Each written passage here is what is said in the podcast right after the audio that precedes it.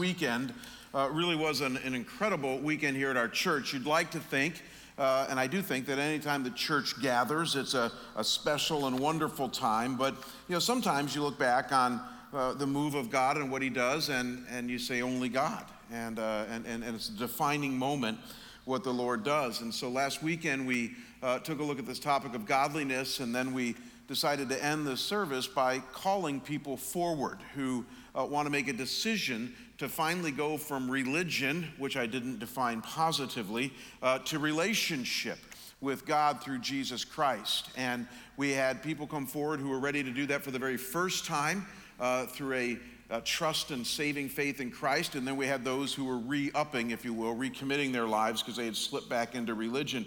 And, and, between our 11 services here and at Cactus, Mountain Valley, Chapel, and Venue, we had literally hundreds of people uh, come forward. And I, I, got to interact with many of them. Yep, you can clap at that. And uh,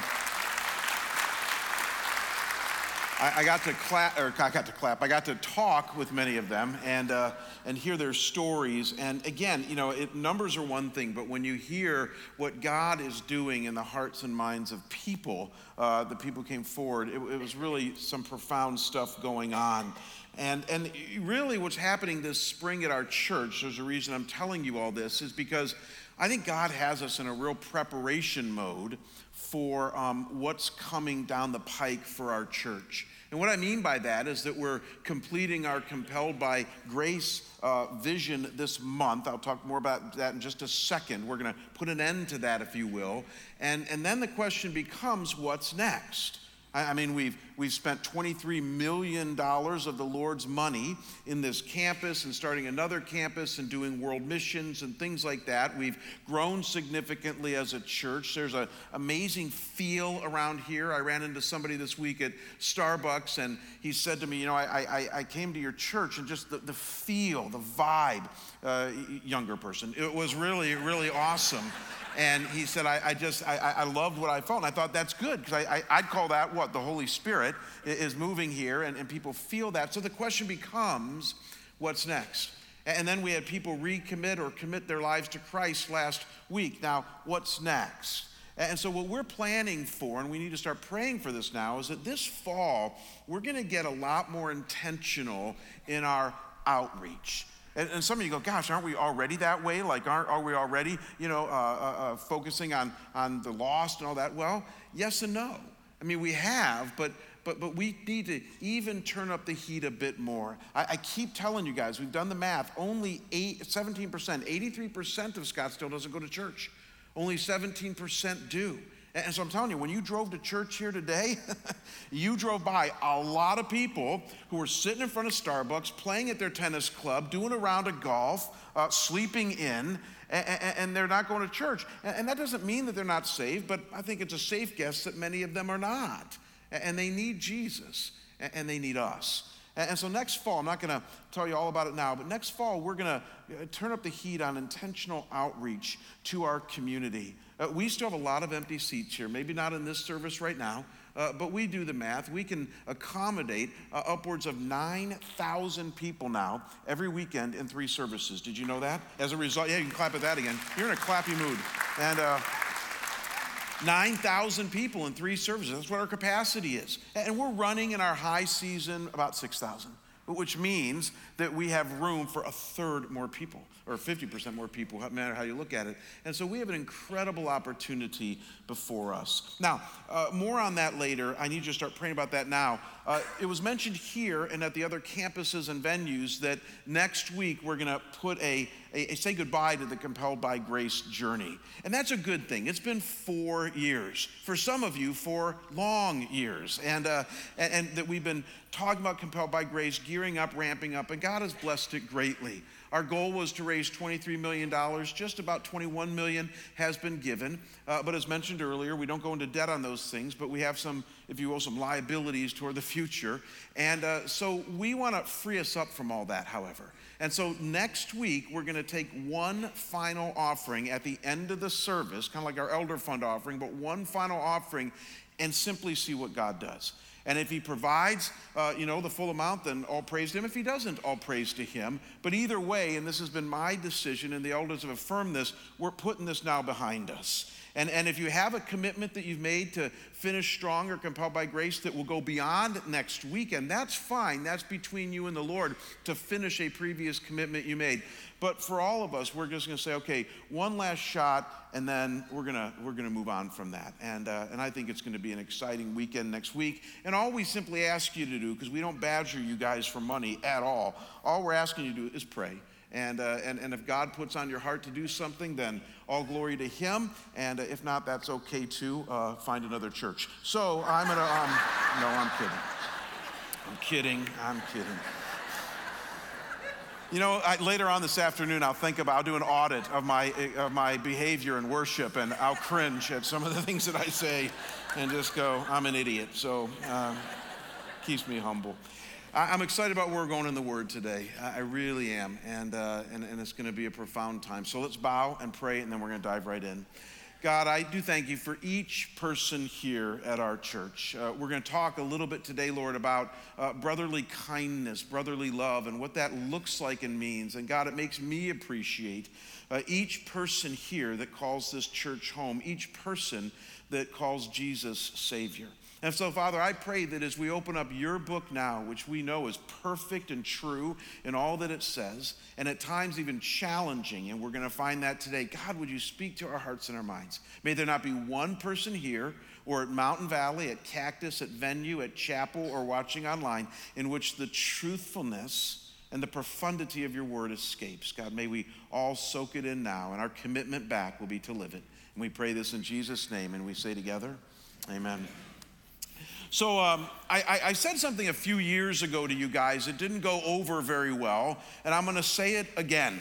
But this time, I'm going to say it with just a, a, little bit more explanation because the last time I said this, I meant it kind of humorously, but like happens so often, uh, some of you didn't laugh. In fact, one person that weekend got up and left right when I said it, and an elder followed him out to the parking lot and said, Can I help you? And he said, I've never been so offended in my life. And the elder told me later that he let the guy go because he figured if that offended him, it was only going to get worse knowing me. And so he uh, let the guy go. But, but here's what I said a few years ago, and I, I want us to unpack it a little bit because it's toward our topic today. I said to you a few years ago that if it wasn't for Jesus, I wouldn't be friends with most of you. Uh, that's what I said a few years ago. And again, some of you are laughing, most of you aren't. And, and, and so. I, want to explain what I meant by that because here's what I don't mean by that. It doesn't mean that I don't love you, I do. It doesn't mean that I don't like you. As I get to know you, I do. It doesn't mean that I'm not willing to be friends with each and every one of you. I am. Uh, it means what it says it means, and that's that if it wasn't for the fact that Jesus has entered my life, and changed me so dramatically, and for many of you has entered your life and changed you dramatically, and given us a bond as a result of that. If it wasn't for that, there's not the strong likelihood I would be friends with most of you. And I don't mean that as an insult. The reason I say that is because when I do an audit of the first 17 or 18 years of my life where I didn't know Jesus and had this list of friends, and then I do an audit of the last 36 years of my life where I do know Jesus and have this list of friends. Uh, there's a different list there. In other words, when I got saved, I started hanging around people that had a like mindedness, a shared faith, a common faith in the same Jesus. And as you're going to see today, this is what we're going to talk about a friendship resulted from that. And, so I'm not saying that I, I, there aren't certain things about you aside from Jesus that I don't that I wouldn't like. Of course there are. That's not my point. I'm simply saying that from a bird's eye perspective, it strikes me as kind of amazing, if not even odd, that if it wasn't for Jesus, I wouldn't hang around with most of you. And I only know that is because before I knew Jesus, I didn't hang around with you. I thought you were weird. I thought you were strange. I thought you were, quite frankly, crazy. I met born again people before I knew Christ, and I didn't want to hang around them. So maybe it's more on me than it is you. But here's the positive of all of it, and this is really what I was trying to get at. to me, it's kind of endearing when I say that because the good news is we do share Jesus. Amen? Uh, the good news is, is that you do know him, I know him, and it changes everything. And there's a level of relationality that I now want and can have with you that goes deeper than any other relationality I have with those who don't know the Lord. And so it really is a positive thing at the end of the day. And it leads us to our main point today, and it's a very simple and life giving main point. But quite frankly, I'm going to warn you, it's hard for some of us to swallow. And here's what it is and that is that whether we like it or not, God calls us to be friends. That's our operative word today with each other. And I'm speaking to Christians now. If you are a believer in Jesus Christ here today or at one of our campuses and venues watching online, whether you like it or not, God calls us to be friends with each other as Christians. And the reason that this is so revolutionary is because some of us here today have believed over the years that though we are commanded to love each other as believers, that we don't necessarily have to like each other. How many times you heard a Christian say that? I've heard Christians say that all the time. Somebody in the church bothers them, usually me, and they say something like, Well, you know, I gotta love the guy, but I don't have to like him which is kind of insinuating that I have to put up with them in church, but I don't have to be their friend necessarily outside of that. And I'm here today to try to debunk that. And the reason is, is because I think the Word of God says the opposite. Uh, the theme verse for this series that we're in is 2 Peter chapter 1 verses 5 through 7. If you've been with us in this series, it lays out eight key things that you and my, I must have in our lives in order to claim the promise that comes right after this. And the promise is powerful, and that is that if we have these eight things, we will not fall or fail in our walk with God. I'm interested in that. How about you? God basically just made a deal with me. He said, if these eight things are operative in your spiritual life, then the winds of life, the tornadoes of life, the hurricanes of life, the earthquakes of life will not shake down the building of your faith. And I go, whoa, what are those eight things? And so we've been looking at those in this series, and we've looked at six of the eight so far. And let's review them leading up to the one today. It's found in 2 Peter chapter 1, verses 5 through 7. Here are seven of the eight things. It says, For this very reason, make every effort to supplement to your faith virtue, and virtue with knowledge, and knowledge with self control, and self control with steadfastness, and steadfastness with godliness, word number six, and godliness with brotherly affection. That's number seven.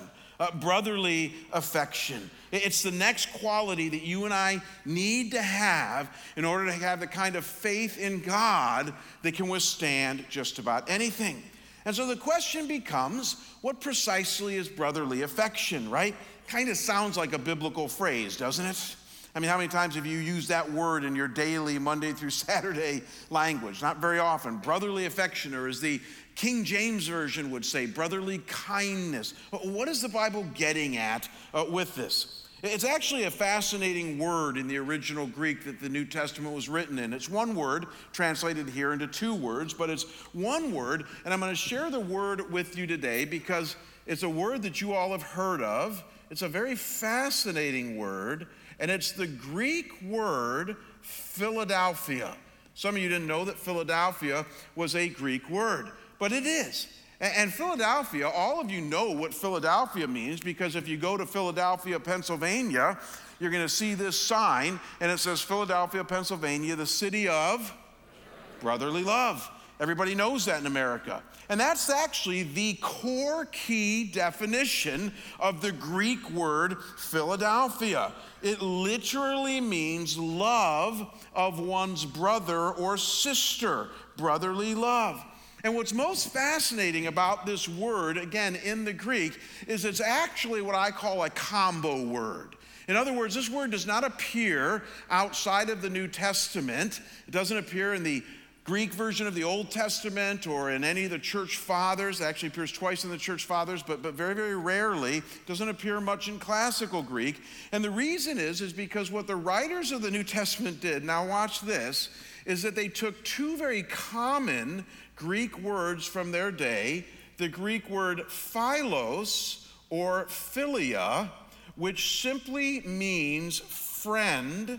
It's a kind of love that is a friendship kind of love. And then they combined it with the Greek word adelphos, which simply means brother. And so now you can see what it's getting at here is that they took two very common Greek words that appear hundreds of times in the Greek philos or philia, which means friend, and then adelphos, which means brother. And so it means a friendship love, a, a, a love that's a friend type of love for your brother. And obviously, it doesn't mean a physical brother here because that would then be very inclusive. It wouldn't include that all that many people. No, it means a spiritual brother or sister, someone who is now related to you in the family of God because they've accepted Christ and now have become a child of God. See where God is going with this? And you now are to call them brother or sister because you're part of the family of God. And God even ups the ante more here and now says you are to love them as a brother or sister with a philos kind of love, which is translated friend. And so, what's being laid out here in this simple word, Philadelphia, and there's no way around it, gang, is that you and I are called to view each other through the lens of friendship and see other brothers and sisters of Christ as though they're now part of your family, they're part of your community. Everything has changed. And if they claim Jesus, then God calls you to draw close and to be their friend. That's why I say, whether we like it or not, God calls us to be friends with each other. You know, one of my heroes here is a guy by the name of Dietrich Bonhoeffer. Some of you have heard of Bonhoeffer. Eric Metaxas did a great bio on him a few years back, and many people read, read it. Uh, Bonhoeffer was a very famous German theologian and author who resisted the Nazis during World War II. And he was eventually placed in a concentration camp for resisting the Nazis, and he died in a concentration camp shortly before the end of the war. And one of the radical things that Bonhoeffer did before he was arrested by the Nazis was he, he started an underground seminary in 1937 in Germany. Hitler, by that time, had already outlawed seminaries. And, and, and, so Bonhoeffer said, I don't care because this is God's work. So he started this underground seminary in 1937 in the town of Finkenwald. And, and the only problem was space. They had a very small plot of land, only one building to meet in, and there were 30 burgeoning pastors that needed to be trained at this seminary. And so Bonhoeffer writes in his book Life Together how they had to share one room, 30 pastors did, to eat in, sleep in, study in, uh, do all their work in for over a year before the Nazis shut it down. I want you to let that sink in a moment. Some of you don't like sitting next to somebody at a movie theater. Some of you don't like sitting next to somebody for an hour at Bible study. Imagine being put in a room for a year with 30 other pastors that are young and excited and ready to argue theologically and all these things, and you're in one room for that long. Something's going to happen, either positively or negatively. And Bonhoeffer wrote an entire book about this experience entitled Life Together. And at one point, look at what he writes. This is pretty cool stuff. He says Christian brotherhood is not an ideal which we must realize, it is rather a reality created by God in Christ in which we may participate. Whoa. Eh, do you understand what he's saying here? He's saying many people see Christian brotherhood or this idea of Philadelphia as something that you know we need to strive toward or, or, or maybe you know work toward or what have you, and we can either do it or not do it. He's saying no, it's actually a reality. It, it exists because God says it exists.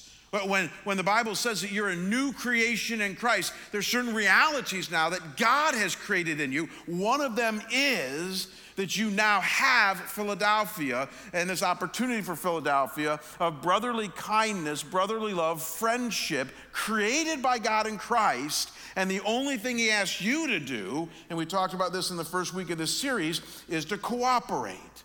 And so for Bonhoeffer, back 60, 70 years ago, this was a choice for him. It was a reality that he chose to embrace. And my guess is, is that he didn't have a natural affinity with these guys and he didn't always enjoy the close proximity and that his patience was tried on certain occasions, but he understood God's call. It was a call to Philadelphia, and that's what made the difference. And he chose to do it to enter into that reality. And it's right when you and I understand this. Now, watch this, guys, that the reality of Philadelphia becomes so radical. Eh, because as I as I talked earlier about this idea of friend, that we need to be friends with each other, I, I know how some of you thought right away. You thought, really? Really? I, I mean, I need to be friends with all the Christians that I know? And the reason that you were tempted to respond in that cynical, dig your heels in kind of way is because you and I have been taught in the world and culture today to only consider somebody a friend whom we have affinity with. Isn't that true? In other words, think of all your friends right now that you might know and hang out with. I'll bet dimes to dollars it's because of this thing called affinity. Uh, affinity is simply shared likes common interests, or for some of us, even common enemies, shared dislikes. We build friendships around. And so it goes like this they like cars, so do I, so we're friends. They like sports, so do I, we're friends. They like to go off roading in a rugged 4x4, so do I, we're friends. They like to play golf and join the country club that I'm in, we're friends. They vote in a certain partisan way that fits my worldview, so do I. We're friends. You starting to get the picture? I mean, the list is endless of things that you and I in our culture today build friendships around and do an audit. Almost every one of them are affinity types of things. It's how we develop friendships. But the problem comes in is that if you don't have an affinity with somebody, then they are not your, say the word with me, friend. See, that, that's the problem. And it works fine in culture. You know, you meet a, somebody at work or somebody at school or somebody in your neighborhood, you got a three minute conversation with them, and you can tell in three minutes whether you're going to be a friend with this guy or not, right? And that's okay. That's the way friendship works in our culture. It's just that in the kingdom of God, it's different. And here's what God does He's kind of tricky. God doesn't take affinity out of the equation. Did you know that? He doesn't. God believes in affinity. He believes in common likes. He believes in sharing things together. He simply takes that concept and says to you and me, you now have a built in affinity with any and all other believers in Jesus. You have a common bond based on a similar love of the same Savior. And because of that affinity, you're now to be their friend. And some of you are going, whoa, whoa, whoa, God can't do that. Well, yes, he can. He's God. Of course, he can do that. He, he says, I honor the affinity thing. It's just that I'm not shallow enough to build affinity around golf or sports or cars or those types of cultural things. No, I build my affinity around who is saved in my son. I build my affinity around who is in the kingdom of God and a child of mine. And for every child of mine, he says it's Philadelphia time. It's time for you to love one another and even be friends with one another. And it's a game changer if there ever was one. That maybe this will help. A true story that just happened to me recently. I received an email about a month ago from an old friend that I hadn't heard from in years. His name is Bill. He's from my hometown of Chagrin Falls, Ohio. I told you guys a lot about Chagrin. Bill and I met in third grade and we went to elementary school together middle school together, high school together, and, and we were in the same town of 5,000 people all during our childhood and teen years, and, and we knew who each other were. But growing up, we were never really friends in the true sense of the word, and really for good reason. My friend Bill was very good at playing football basketball and baseball, and I was always too small for these sports. So I ran cross country, and then I wrestled in the winter, and then I ran track. So we were on a completely different sports level.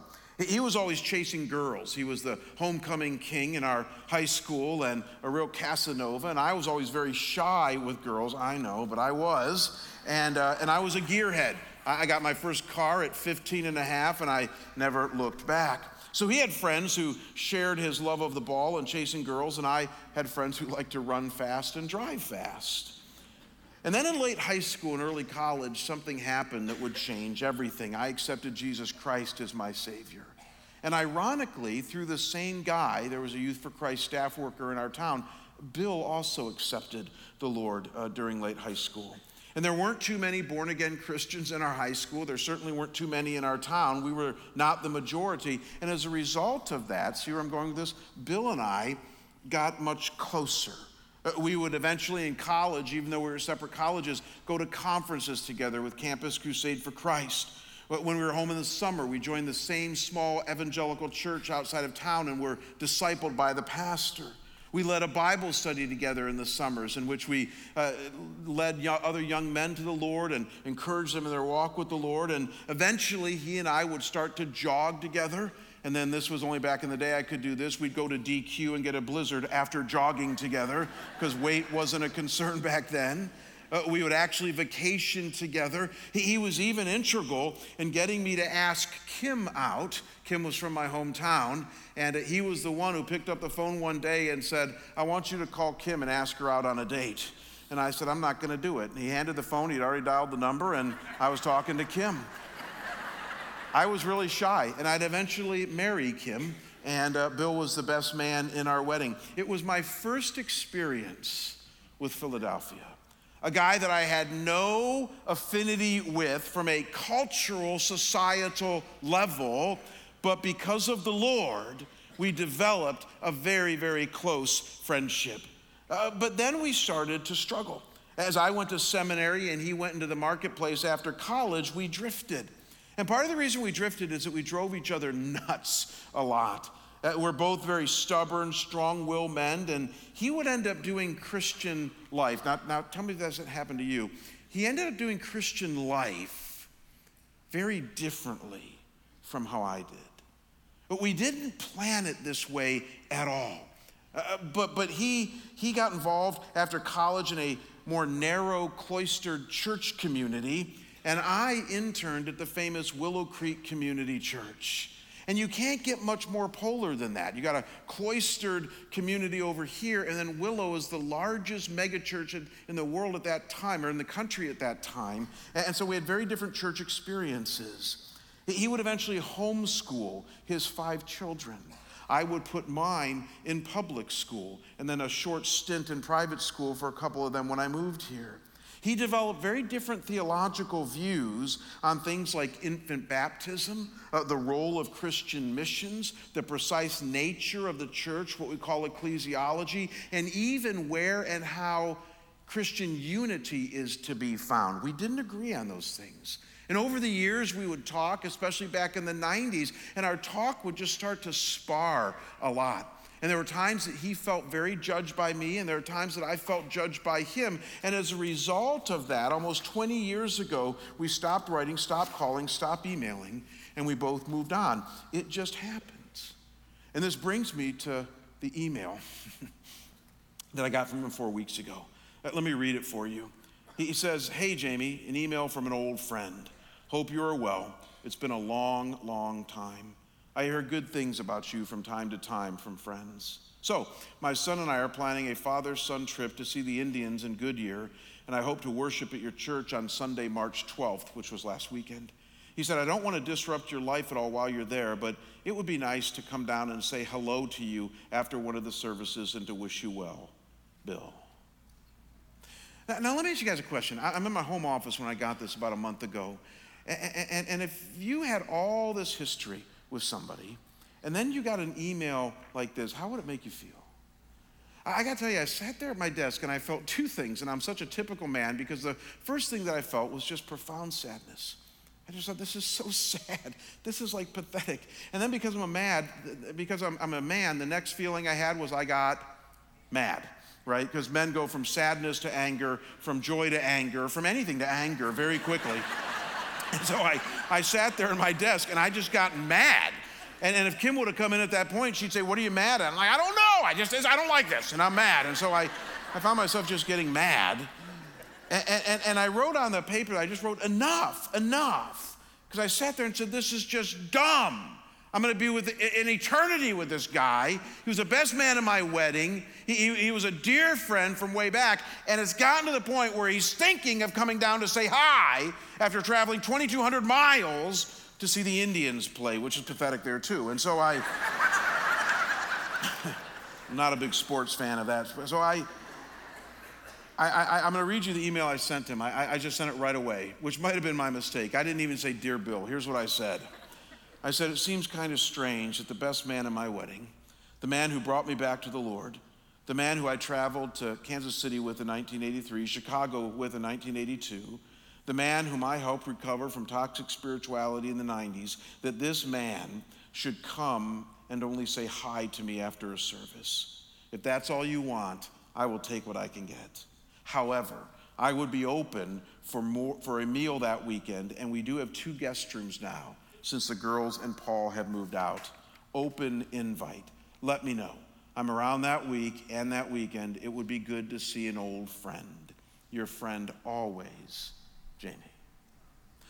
About five, you guys are in a clappy mood, aren't you? All right, a, I, I love it. Uh, about five hours later, I'm just giving you the timeline here, he, uh, he sent this response. He said, let me find it here, number three. Uh, he said, Thanks for your note, Jamie. I have, you have lots of people coming at you, I know that. Of course, I would love to spend some time visiting.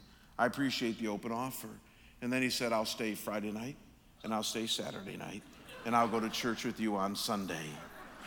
He said, It seems so long. Your note prompted me to listen to a couple of Keith Green songs today. Anybody remember Keith Green? Wow, he made me feel so old when he said that. He said, Those stir certain affections in my heart to God. And then he said, I can't wait to see you. I miss you, Bill. It was a touching note that he sent me but I got to tell you, when I shared with Kim that Bill and his son were going to stay with us for 48 hours, given our history, she said she's a little nervous about that. And so was I. And then I cringed that Tuesday when I realized at our planning meeting that we're doing a baby dedication last Sunday. Now, for those of you who know anything about theology, I mentioned earlier that my friend uh, would, would uh, uh, protect or, or argue for infant baptism, and we don't baptize infants here. And that was kind of a sore spot when we would argue. And I thought, wouldn't you know, the Sunday's here. We're going to stand up here and do baby dedications. And to make a very long story short, have you ever looked back on a situation in your life and said, only God? Where you just look back and you go, C.S. Lewis would say you were surprised by joy and had nothing to do with you, it was just God. I got to tell you, we had a phenomenal 48 hours. As my dad would say, we walked sensitively around the issues. I made sure I didn't bring up ecclesiology and missiology and, and, and, and even infant baptism and stuff like that. But we sat on my back porch. We had a couple of very rich and meaningful discussions. We reminisced about old times. We talked about the families now and where he's going to church and how that's going. And, we had a phenomenal time. And get this in the service, he didn't flinch at our baby dedication. And though his son is fully saved, I mean, he's raised him in a wonderful Christian home, his son, who's going into the military, felt so moved in our service that he came down to recommit his life to the Lord uh, during our service at that time. Yeah, you can clap at that one. And it was just a phenomenal, phenomenal weekend. In fact, this is kind of funny. At the end of our time on on, on, Tuesday when he was leaving the area, he called me and he said, You know, I was talking to my wife, and he said that we're, we now love it here. And we love seeing you guys, that, that we're now going to come back every winter for a month. and he knew what I was thinking because he said, he said, I won't stay with you for the whole month. I said, Good. And uh, what's that old saying, you know, that, that, that, good fences build good neighbors, you know, that type of thing. And, and so, but, but it was just such a touching time And it reminded me again of the power of Philadelphia. But here's what I want you guys to see because this is going to be very important for some of you here today. It was a choice that I made. I get emails all the time. He's our ninth visitor this winter from out of town. Uh, since I moved here to Scottsdale, everybody wants to be my friend again from the old days. And they come to this area and they, hey, we're coming through. And I love it. I love it. He's our ninth visitor. Many times when people email me and say, I'm coming in town, can I come and see you after a service? You know what my answer is? Yes, I'd love to see you after a service. Here's where I'll be, and da da da. Uh, but I didn't choose to do that with him. Why? Because this is the guy that I've had Philadelphia with, a friend from years ago. And more importantly, what I'm learning is, is that those are things worth fighting for. He's a believer in Jesus. So am I. And God brought us together. And there has to be a reason for that. I love how Martin Luther King once put it when he was speaking at Ebenezer Baptist Church in Atlanta shortly before his death. I'm not going to put this on the monitor. I just want you to listen to this like it was being spoken uh, years ago. He said this during the sermon. He said, If any of you are around when I have to meet my day, I don't want a long funeral. If you get somebody to deliver the eulogy, tell them to not talk too long. Every now and then, I wonder what I want them to say. Tell them to not mention that I have a Nobel Peace Prize. That is not important. Tell them to not mention that I have three or four hundred other awards. That's not important. Tell them not to mention where I went to school. He says, I'd like somebody to mention that day that Martin Luther King Jr. tried to love somebody. You see, that's Philadelphia. Just tell them that somebody tried to love somebody. And you see, I think heaven is going to reveal that it's this kind of activity that is so much more important than all of your accomplishments, all of your promotions, all of your awards, all of your hobbies, all the things that you and I are into that are good and fine on their own. But at the end of the day, none of those are really central to kingdom stuff. What's central to kingdom stuff is how we relate to each other. And the great challenge is, is that God asks us to view each other, see each other, and call each other as friends. And it's so important to him that it makes God's top eight list. And again, I know what some of you are thinking right now. You think, well, Jamie, okay, here's the deal. It's easy for you. I mean, you do this all the time. You're neck deep, deep in church people, and that Bill story was a great story, but you know, he's kind of an easy guy to reconnect with because you had all this history. And some of you are tempted to say, you know what, Jamie, I have some people in my life that are Christians that the second you say, be a friend to them, I think there's just no way. You don't understand how hard it is. And here would be my answer to you today, and let's just talk frankly about this. Um, maybe I don't understand, but here's the problem you have with that kind of thinking it ain't me saying it, it's God. I, I tried every way I could as I studied the word Philadelphia today to see it another way. I really did. I thought maybe Philos doesn't mean friend. In every situation it appears in, dozens of times in the New Testament, hundreds of times in the history of Greek, it means friend love someone as a friend. That's what Philos means. And then I thought, well, maybe Adelphos doesn't mean like brother or sister. What it means it in every single situation. So the five times that the word Philadelphia is used in the New Testament, it only appears five times. In every situation, it is saying that we need to be friends, and it's always written to believers, and it's always saying the same thing: be friends with each other. Paul the apostle literally pleads with us to stop the disunity, stop the bickering, and be friends. And though this is for another sermon, somebody came up to me after last night and said, Define friend. and, and, I knew exactly what she was getting at. And, and, and without her having to tell me her whole story, she is in the middle of a very, very brutal divorce and, it's waging war on her family. And her, her husband is a Christian and, and legitimately is, and she is too. And she's thinking, there is no possible way I can be this guy's friend. Now, let's just talk about something for a second here that is a unique situation. I mean, it's common today, but, but I, I think when I challenge you guys to be friends with everybody, do understand that there are some friendships in which you're going to set serious boundaries with, and that's legitimate. In other words, if there's a history where there's a marriage or abuse or something like that, God is not saying, call them today and say, let's have lunch and be best friends. That's not what he's saying. But that still doesn't take you off the hook, even with that relationship, in showing brotherly kindness to them. It just means it might be a different kind of friendship. But here's what I need you to see that's the outlier. That, that, that's, that's not the norm. But when I say to you the main point that you and I have to be friends with each other, I'm talking about the normal, everyday relationships that you have. Now, here it is. And you dig your heels in because here's the problem that we have. And I love this one. And we're going to wrap up with this. We got about six, seven minutes left. Um, the big dilemma that you and I have is that uh, we have to contend with what I call the 99 1 dilemma in our lives. And the 99 1 dilemma is simply this that out of a 100 Christians that you know, when you hear me say that you need to apply Philadelphia to them, I'm promising you're thinking this way. You're saying, well, with 99 of them, piece of cake. No problem, I can do it. I mean, it won't be natural, but there's enough in them to like, even aside from Jesus, and they're not crazy, and I can do that. See where I'm going with this? But then there's that, say the word with me, one. And that one you're thinking of right now, and you're saying, there is no way. The guy is nuts. The, the girl is crazy. And, and, it's all I can do just to see him in church or see him at work. And, and, yes, Jamie, I'll admit it, they are saved, and I'm going to see them in heaven. I just don't want to see them a lot before then. That's what you're saying. and we all think like this, and we all have people like this. The reason I know it is because I got lots of them in this church. I got lots of people like this.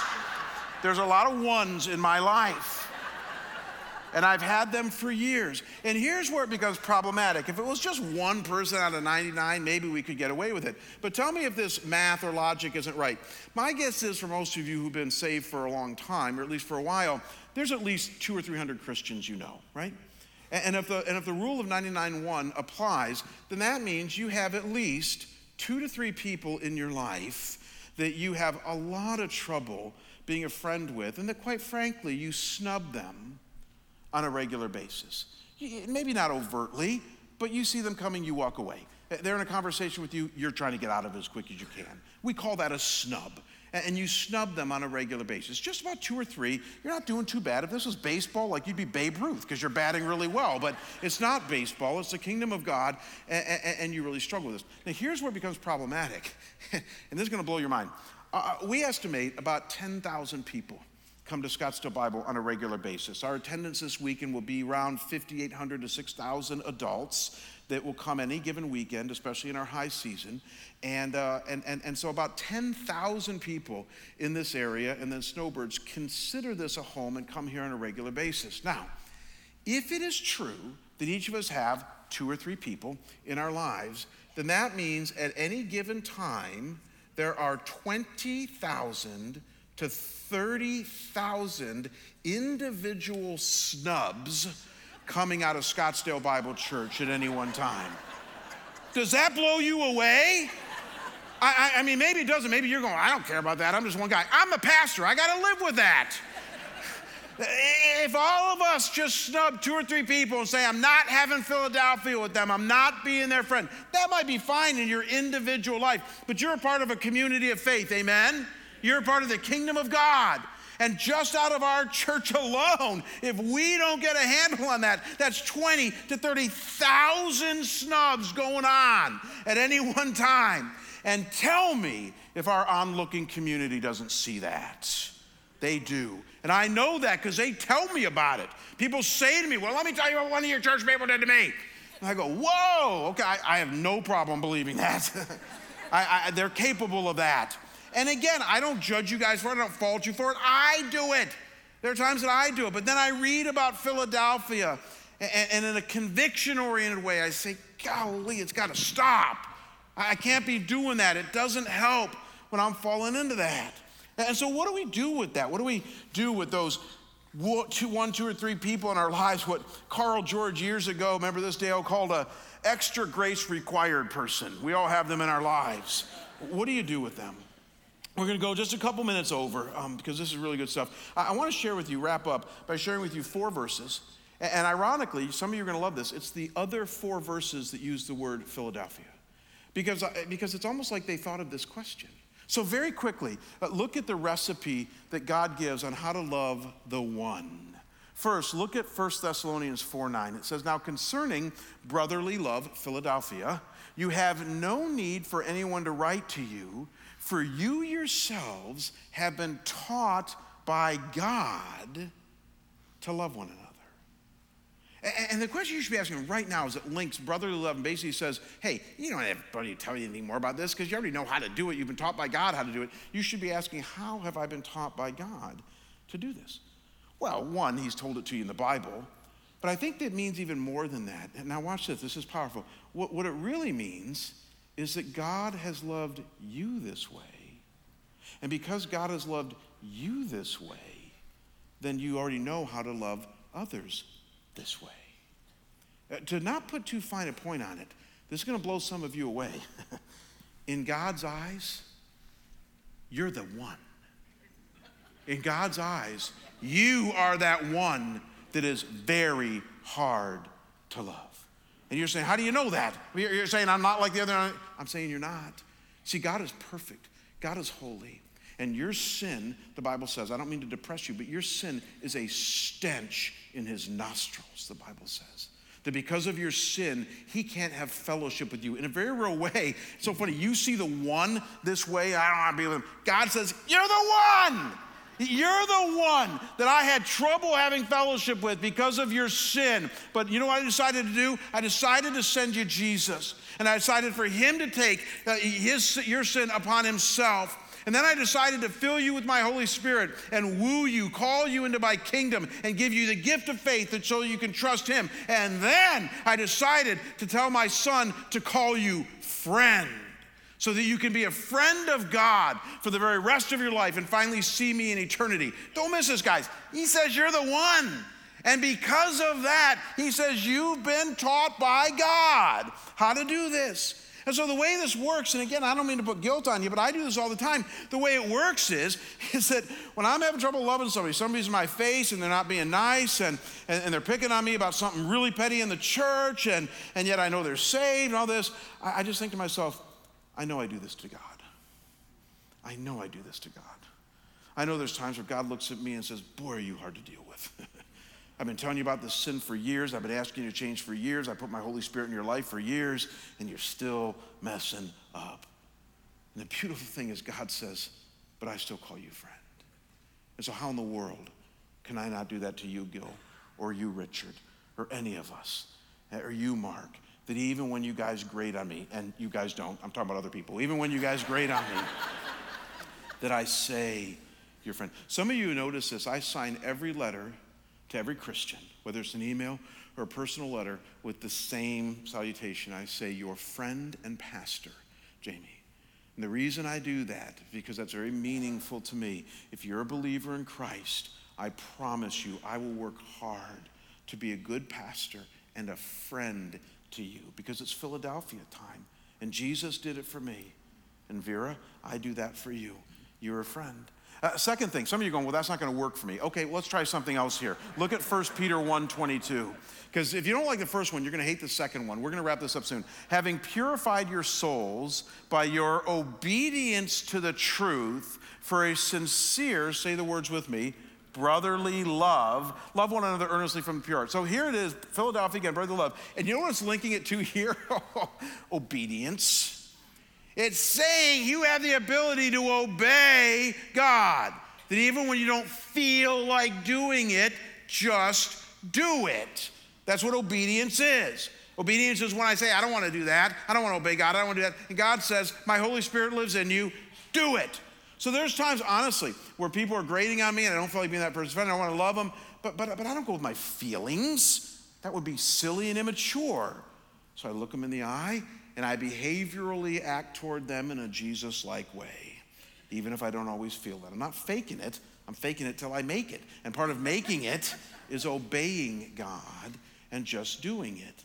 Some of you are saying, well, that doesn't work for me. Okay, well, let's try a third thing. Look at the third usage of, of, of, of brotherly love. Hebrews 13 1. Let brotherly love, now here's the operative word, continue. I, I was actually enamored with that word this week. I, I looked it up in the Greek, and it means to remain with, to reside with, to live with. It's actually a very passive word, not an action word. It's a laid back word. It's a non threatening word. And it's simply saying to go with the flow. It's, it's simply picturing you in the ring with another person, and that person's driving you nuts. Maybe you're against the rope. And instead of getting out of the ring, you know what you do? You let brotherly love continue. And you simply say, I'm not going anywhere. Don't know if I can do it. Don't know if I'm going to win this battle. Don't know if I really even love you and be your friend, but I'm going to stay in the ring because I think God might do something. Let brotherly love continue. Maybe that's all that God is asking for some of you. I've shared this story before. I'm not going to share it at all length right now, but uh, there was somebody in my life that for 30 years I had trouble really loving and being friends with, but it was somebody very close to our family. And so for 25 years, I'm not proud of this, for 25 years I did snubbing. I was very passive aggressive about it. I would just disappear when this person would come visit, or I'd always be busy, or what have you. But I was, I was good at learning to snub this person, and it wasn't godly at all. And about five or six years ago, God totally convicted my heart and, and changed me in order to not only love, but be a friend of this person that's so close to our family. But, but one of the reasons God could do that is I never got out of the ring. is that I let brotherly love continue. I stayed put. And maybe that's what God is asking some of you. And then lastly, and with this we're done, Romans 12:10, love one another with brotherly, brotherly affection. I love this. Outdo one another in showing honor. I'm not even sure what this means. I didn't look up the word outdo this week, but I, I like that word. It's a competitive word. And so maybe what God is saying to some of you that are competitive is that when you think about not being a friend of another Christian, maybe dig deep and say, you know what? That person doesn't have a lot of friends, and there's a good reason why, because they're that way. But I'm going to lead the pack here. I, am going to demonstrate leadership, and I'm going to outdo every other Christian around me, and I'm going to love that person. Maybe that's helpful for you. Are you starting to see? That you got this 99 1 dilemma. We all have people in our lives that are really hard to apply this to. Think of Jesus and his putting up with the 1% in you.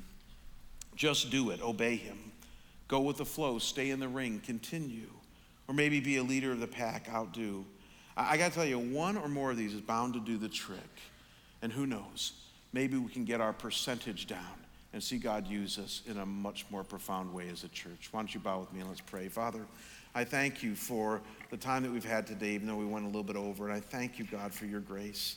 I pray, God, that as we uh, each apply this to our lives, because we all have people in our lives that are difficult to love, that God, you would help us by the power of your Spirit to, to, to embrace this reality of Philadelphia. And God, as that happens, as we become a kind, friendly group of people, would you use that to draw others to the Savior, I pray. In Jesus' name. And we all say together, Amen. God bless you guys. Have a great day.